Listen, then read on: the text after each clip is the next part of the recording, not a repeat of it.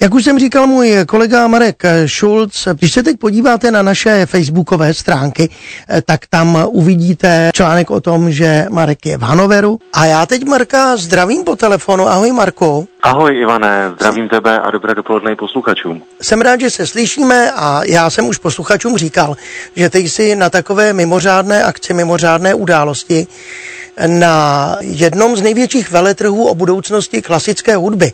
Jmenuje se Classical Next. Já jsem se dočetl, že se konal naposledy v roce 2019 v Rotterdamu. Pak zřejmě byla koronavirová pauza. A teď je v Hanoveru. Tak jak to tam vypadá?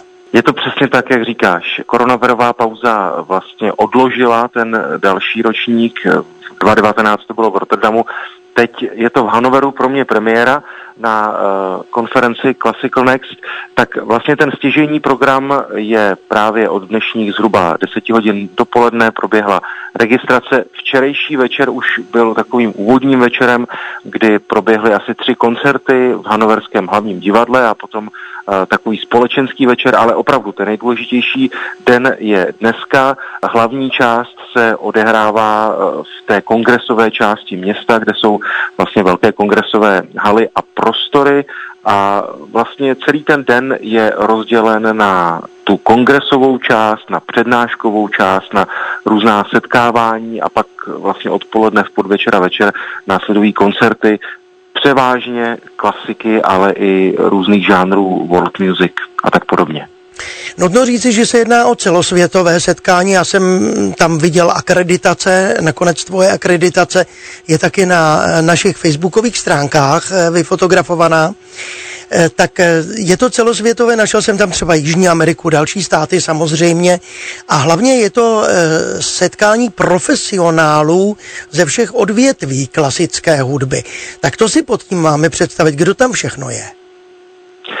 Je to tak. Eh, je zajímavé sledovat dneska, když jsem přišel do toho hlavního prostoru, jak určité země věnují pozornost eh, své prezentaci na poli klasiky nebo world music. Opravdu jsou tu stánky eh, některých evropských zemí. Nejvíce stánků má asi Británie, ale viděl jsem stánek Estonska, Švýcarsko tady má velké zastoupení, Francie a to jsou opravdu oficiální instituce, které zastupují různé eh, ansámbly nebo soubory a jsou opravdu zastoupení ať už ministerstva kultury nebo nějaké jiné kanceláře, která má za cíl prezentovat své umělce nebo třeba i skladatele nebo labely ze svých daných zemí. Potom jsou tu zástupci různých eh, mediálních eh, sfér, takže eh, dopoledne už ještě než jsem šel za posluchači teď na telefon, tak jsem se setkal dnes BBC Music Magazine a jsou tu samozřejmě i zástupci různých koncertních agentur, ale i zástupci různých edukačních programů, takže opravdu ta škála je pestrá a, a myslím si, že vlastně nejvíc to bude vidět v rámci těch přednášek nebo potom na večer v rámci těch koncertů, kdy jsou opravdu připraveni muzikanti z celého světa. Bude asi pro tebe složité vybrat si kam jít, protože těch akcí je tam celá řada. Co je, si vybereš ty? Máš pravdu.